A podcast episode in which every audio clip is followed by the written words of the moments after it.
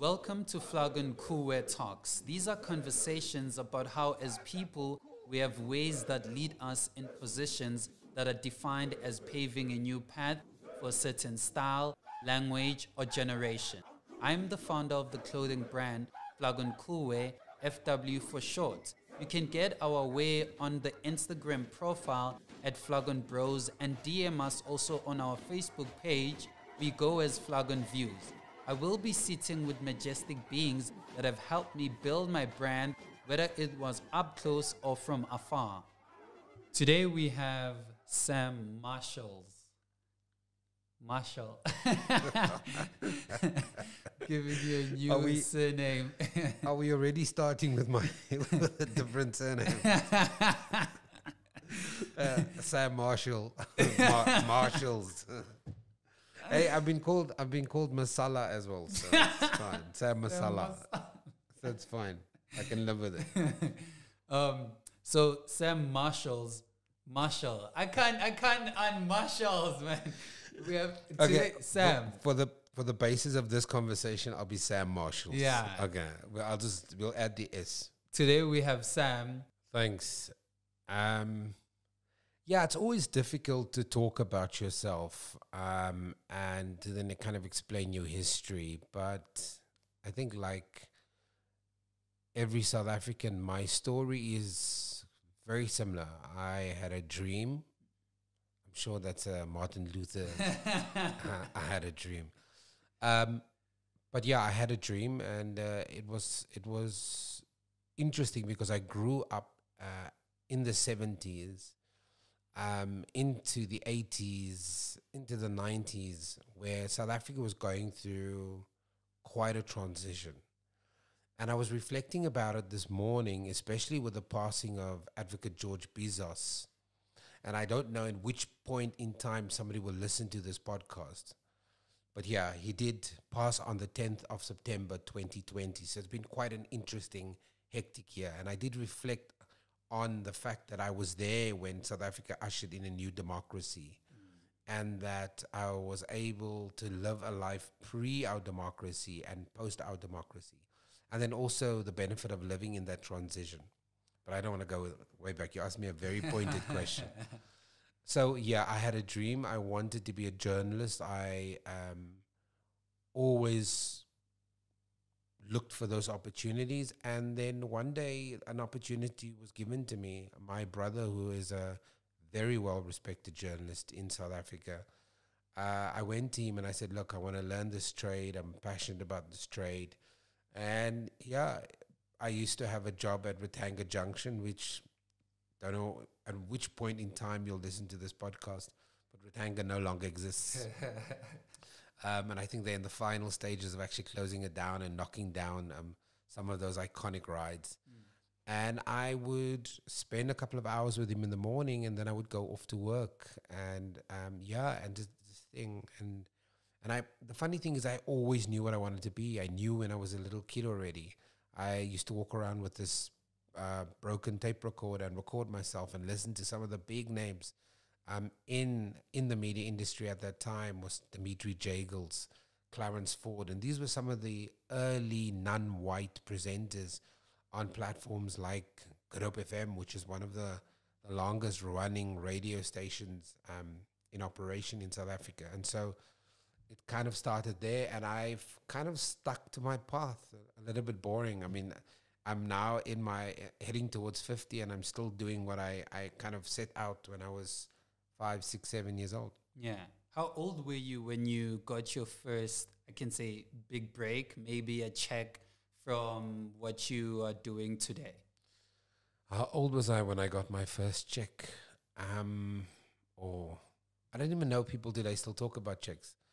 but I mean, when I got my first payment, I think I was in my 20s. But ju- just remember that, and I maybe it's quite interesting with, because before I actually worked as a journalist, I used to go around introducing myself as a journalist. I used to lie about wor- where I used to work. So it's what we call manifestation today. You've got to see yourself, you've got to create vision boards. But I used to walk around introducing myself. I remember um, going into an event where there was a bunch of other journalists and kind of hyping myself up and kind of talking about the work that I'm doing, who I'm working with. That I, at some point, I even said, I think I'm, uh, I'm doing some side hustle work for CNN. I, was, I was living, I was living the, living the truth, not a lie, living yeah. the truth before I was living the actual physical space. Yeah. And I mean, the, the, the podcast today is about uh, pioneering, you know, as I look at myself as starting, you know, the clothing brand Flagon Coolway, and I say to myself, oh, I've pioneered a way where um, we don't shop at the mall because most of the things at the mall, um, you know, I can't find my size, I'm too tall, you know, I can't find, you know, my you know, my height or anything like that, you know, whether it's skinny or, you know, oversized people. So, um, what can you say during that point made you feel like, okay, I'm pioneering something, I'm starting something that no one from where I come from or no one at that point can uh, do it the way I was doing it when you were in your 20s? That was a crazy question that is a crazy question because the word pioneer, I've never thought of that word, nor does it sit in my lexicon or is it in my space, be honest with you. I have been quite stubborn about the things that I've wanted to do and how I've gone about doing it. And even now, as I'm much older, I'm still stubborn. So if somebody tells me it can't be done, I want to do it. I don't want to follow the processes. I don't want to write out long business plans. I don't want to go and investigate whether there's a gap for me in the market, the way the the traditionalists tell us it should happen. Um, so I, I, don't follow that model on any level. Uh, if I want to start a news platform, I started one. I wanted to start a radio station with no money. I started one um, I, I did a whole bunch of things. And all I then did was I realized that the moment we had Brand Live, we had a physical radio station, which we used to have at 27 boxes. And it's kind of now moved into something else, into pure podcasts. But at the time, it was here's a radio station. How do I fill 16, 17 hours at a time? I opened up the radio station to anybody who had a show idea. All you had to do was come tell me what your show idea was, and you would be on the next day. And we had shows like uh, Motivational Wednesday. If you go onto our Brand Live platform, you'll see the shows. We had Vusi Tembo Choir in our little um, studio that was seen more than 30, 40,000 times on YouTube. We had a relationship show that was religious, quite an interesting show. We had um, we had OUTA, we had Section 27, we had some really big brands in our radio station and we've given opportunities to many of them. Before us, OUTA never had a podcast. Now they have a podcast. And we went to go, and I went and I had a chat with Wayne about it. And now they've got their own studio. So it was really about just opening up platforms. And at the time, there was Cliff Central was doing something. Um, he then went into partnership with Touch HD. Massive Metro came after us. Um, and yeah, we've just been slowly sticking to our lane, doing our own thing without much fanfare, and just kind of doing the stuff that we love. We don't have to be, we don't have to brag about what we do. Um, I mean, we now live in a world where you need exposure and you need all of those other things. But I think the interesting bit was that it was just something. It was a passion. I wanted to do something. I did it. Yeah. You know, I I just did it. Would you say that uh, when you were doing all of that, was it a form of, okay, I want to educate these people, or was it a form of, I want to give these people a platform so they can always be here or they can always grow? So it comes from a place of, uh, it comes from an inferiority complex, to be honest with you. Um, because I grew up incredibly poor, and so my siblings, I think it just changed the way we do stuff. So whenever I build something, I always wanted to go and find out is this actually a great idea? So let me go and talk to the people that seem to have um, a a reputation, a brand value. And if they buy into it, then it must be a great idea. So to start a little radio station in a container at 27 boxes, I then said, the only way to get real validation here is let's go and speak to the big guys. Let's go and get out to Section 27. Let's go and speak to Corruption Watch. Um, let's speak to these guys. Let's go and pitch it to them. Let's go and pitch it to HR managers. Let's see. And if they buy into it, then obviously the idea's got legs. Um, same with um, uh, our social TV. Six years ago, I started a, a CSI, CSR shared value news platform. Um, and we're the only dedicated news platform. I mean, there might be others, but they do good news and all of that, and I stay away from good news. Um, obviously, we do an element of good news, but for me, it's about bringing journalists into that space. So we don't talk about the lady that's cleaning the N1 and doing some really nice stuff. We talk about the work that organizations and corporates do in this space. I mean, it's a 10 point something billion rand industry. Without the social impact industry, where would this country be? Where would any country be? And so we started that six years ago. And it was really to see if I start a news platform, would PR agencies, would respectable individuals send me their content? Um, because that's the, the, the real sign of whether it works. And I'm happy to say that we get hundreds and hundreds of requests for interviews. I interview people internationally. We um, we get requests from the UK, from New York, from all over the world. People ask us for for to, to cover their content to do yeah. their stories. Yeah, and we've and we've covered stories of some of the biggest corporates. Um, we've interviewed some massive giants in the space. We've looked at Discovery when they've given money. We've spoken to Laurie Dippenaar. We've sat down with some really big corporate names. The head of Investec. We've yeah, this is so much. Yeah. Yeah.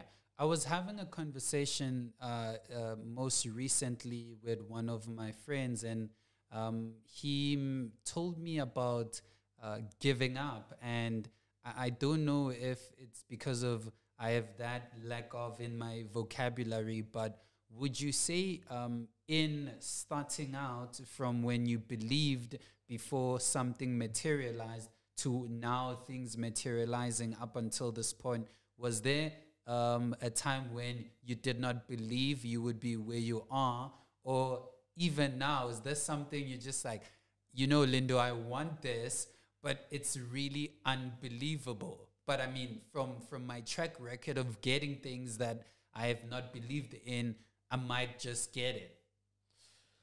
So, Linda, I've never have have I had days that were tougher than others? Yes. Have I had days where I sometimes question the processes of what we're doing? Yes. Have I had days where I've thought of something not implemented and then kicked myself for it? Yes.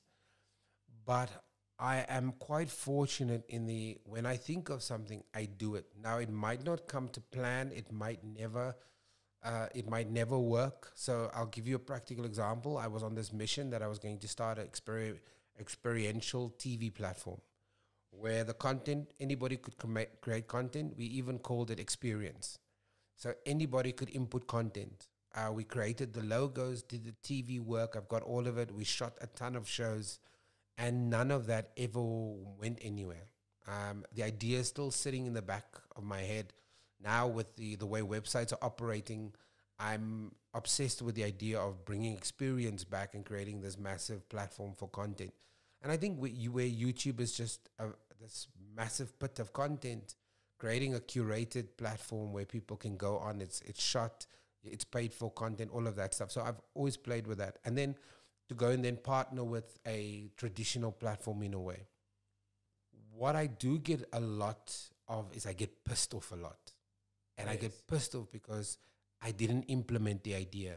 I got pissed off because see I, I see a version of my idea somewhere else. Mm. And then it tells me and I and I and I'm quite hard on myself. Why didn't you do it? Um and that's the thing that pisses so I'm I'm not I don't really get disappointed. I'm I am very competitive. So I get pissed off a lot, and that galvanizes and and and makes me want to then go out, think about those processes. How can we do this better? How can we do this faster? How do we get validation? I mean, we took our news platform, and it's crazy. We we took our news platform, and I said, we need validation. And the only way to validate it is to say, okay, who, who will buy into it? So we've got a whole bunch of partners, probably South African. I mean, it's a recognized brand. Um, we had every airport screen in the country, right next to some of the biggest news platforms in, in, in the country. And those are the things that I, that so the moment I get pissed off, I get motivated. Um, I don't believe in wallowing. So I'm constantly, constantly learning. And because we're a small business, there isn't long processes. We don't have to think of an idea, then go and test the idea, go and develop the concept. If I, I'll call up my team and say, guys, from today onwards, we need, and, and a lot of people tell you it's risky, but that's the beautiful thing of being a small business owner. Um, you can change and chop and do what you want. I mean, my Yeah, team is my team is only 12 people strong. So I can go and do whatever I like when I want it. And if it doesn't work, we pivot back. Big companies can't do that. Yeah. So, um, Sam, just to wrap this up, uh, one last question: How do you, how how do you then you know give those people um, you know motivation rather to to to say, hey, you know, like you know, it's only you know six months or it's only seven months. You know, there's going to be other months, other years. You know, where you can rectify this moment. First of all, let's deal with your situation. You're unemployed, you've got no money, you are looking for a job that's not coming, you are looking for opportunities that are not coming. Now what? So that can be a very strong point of departure, the now what, or you can continue wallowing in self despair. And for me, it's little things. It's very, there are a ton, a ton, a ton of resources that people just don't know of. First, first thing for me, this is what I would have done. You're asking me a direct question. If I was Samm Marshal, unemployed, didn't know what to do, I and this is this is my superpower. I start mapping. So the first thing I do is, where are there free Wi-Fi spots? Mm. So I go and find the 10 free Wi-Fi spots that if in the morning, the, the one thing I commit to not doing is I'm not going to spend the day sitting at home. Yes. I'm not going to do that. Obviously, in lockdown, it was incredibly difficult, but we're in level two, people can move around. Yes. We're talking about level two. Find 10 Wi Fi spots that give you the equivalent of half an hour to an hour or the whole day for free. Yes. Number one. Once you find those 10 spots, you have access to the internet. It means you might have to, if you're living in a place like Westdene it means you might have to walk into Melville, go and sit out on the pavement, go and go and find X amount. It might also mean that you walk up to the owner and you say, listen here, dude, I know you can't afford to pay anybody, but I'm willing to clean this restaurant for free. Because I, and then all I'm asking for is I'm asking for three hours of free Wi Fi that I can't afford at the moment. But if I work for you and I work for four hours, the, the rest of the day, I have access to Wi Fi. Yes. It's starting to think about how do we innovate? How do I get access to what I want? So, what do I need? I need free Wi Fi. Who has it and how can I get it? And obsess about that. Yeah. Once you've worked that out, develop, even if you're an actor, even if you've got the, the, the, the worst voice on the planet, Yeah. you've got the worst dis- disposition, go and stand in front of a mirror and go and find the friendly, most articulated version of you. Yes. Go and practice that version because that's the version you need to present to the outside world. Doesn't matter how hungry you are, it doesn't matter how um, down you are, but the moment people see a motivated, hyper and uh, energetic, love love life, won't let anything put me down kind of person, people gravitate towards it. Yeah. And so those are the first two things that you would do. And then you don't have the luxury of spending three hours going onto Facebook. Yeah. You have to go onto Facebook, onto social media with a purpose. What is my purpose? Plugging My, yourself. my yeah. purpose is at the end of the day, my purpose might be a job, but where do I want to work? Do I want to work in um, do I want to work in construction? Then you have to go and find every free webinar that is got to do with construction. And in every webinar, you've got to throw a question. You've got to say, Hi, I'm Sam. I'm currently unemployed. I have a big dream of being part of construction. How does a young person like me get access to one of you to mentor? Mm. Very similar to the night we met. I, Yeah. I gave you the microphone and I said to them, Here's your opportunity. Tell people what you do. And what and you uh, you uh, you got how many jobs that night? Yeah, I got three to four jobs. three to four jobs, And and, you met to- me, and you. And my point, what I'm saying is, action needs boldness. You need to just. It might look uncomfortable. People might criticize you for it, but they're not doing what you're doing. Yeah. And so, if you can do that, if you are just, if you could do those three things, I guarantee you, it might not be month one. Mm-hmm. In month one, definitely, I will tell you what will happen right now. In month one, people are going to start communicating with you. There might be no opportunities. In month two, people are going to want to hear more about you. In month three, people are going to start asking you questions about what are you up to, where are you going. It might take you four or five months to be unemployed, but it's better than sitting on the couch. It's better than not having a plan and a vision. It's better about complaining about not having Wi-Fi. It's better than complaining about not having a plan. It's better being um, I'm worried about my financial situation because your mind is occupied. And if your mind is occupied with the right things and your feet is leading, you're hitting a destination. oh man. As simple as that. Your mind is occupied with the right stuff. Your feet is following where your mind is going and the plan is, and eventually you hit the destination. yeah. Sam the guru. and, and and it's as simple as simple as that. You can't sell anything if you don't have anything. You have to have something. Can't sell a T-shirt if you're not willing to spend that last fifteen rand in your pocket to buy a T-shirt. Or become smart. Go to somebody, and this is the thing. There's always a way. There's always a way. Go to somebody who's got a printing press and say, "Buddy, I promise you, with these designs, I mean, it won't always be that easy. The guy might say, No, I'm not interested.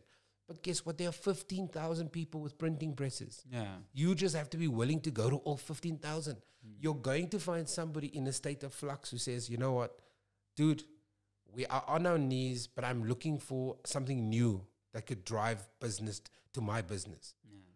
You've just got to be willing to knock on 15,000 doors. Yeah. And it doesn't mean, please don't talk to me about airtime. Please don't talk to me about, I've already told you there are 15 play. At some point, I did an experiment. I'll tell you quickly what my experiment was. Oh yes. So I, I, I decided that I could go for an entire week before COVID, that I would I would go for an entire week without buying a single meal, Okay. right? Obviously, bearing in mind, I'm a journalist, I get invited to events. Mm-hmm. So what I did for an entire week is I strategically plotted events that I was invited to. Things, whether it was during the day, whether it was the evening, I went to go look for book launches. In Melville, there's a book launch. They normally provide food. For a whole week, I didn't spend a single cent on food because I went to 15, 16 different events where I met people and I ate there. Oh, hey, hectic. I did the same with Wi-Fi. I decided that I was no longer going to buy Wi-Fi. Obviously now I can't because Yeah. obviously I've got a team. I need Wi-Fi. But I literally would wake up in the morning and I would go to. I would spend. Uh, I would go to a coffee shops, buy one cup of coffee, and spend the whole day there doing Wi-Fi. Or I would go into a mall. I would literally walk. Unfortunately, unfortunately now malls are so close to each other and they all provide Wi-Fi. Yeah. I would literally go into the mall, take my f- my first 30 minutes for free, mm. then go and sit outside Mug and Bean because you can pick up the signal. It's slow, get 30 minutes there, then leave that mall, go to another mall, get an hour over there. Then you'll find that the mall in Benmore Gardens gives you free, three hours free Wi Fi. Oh. And the moment you know, you've got access to Wi Fi all the time. Yeah. It's Yeah. just you You're cutting costs. you're cutting costs. You just have to be smart about it. Yeah. Thank you. Thank you so much, uh, Sam, about that. So this was episode one of Flug and Coolware Talks. Um, please plug in into episode two. It will be dropping, and I will be having our guest, Paul Mohari, um, environment this. Thank you. Bye, guys.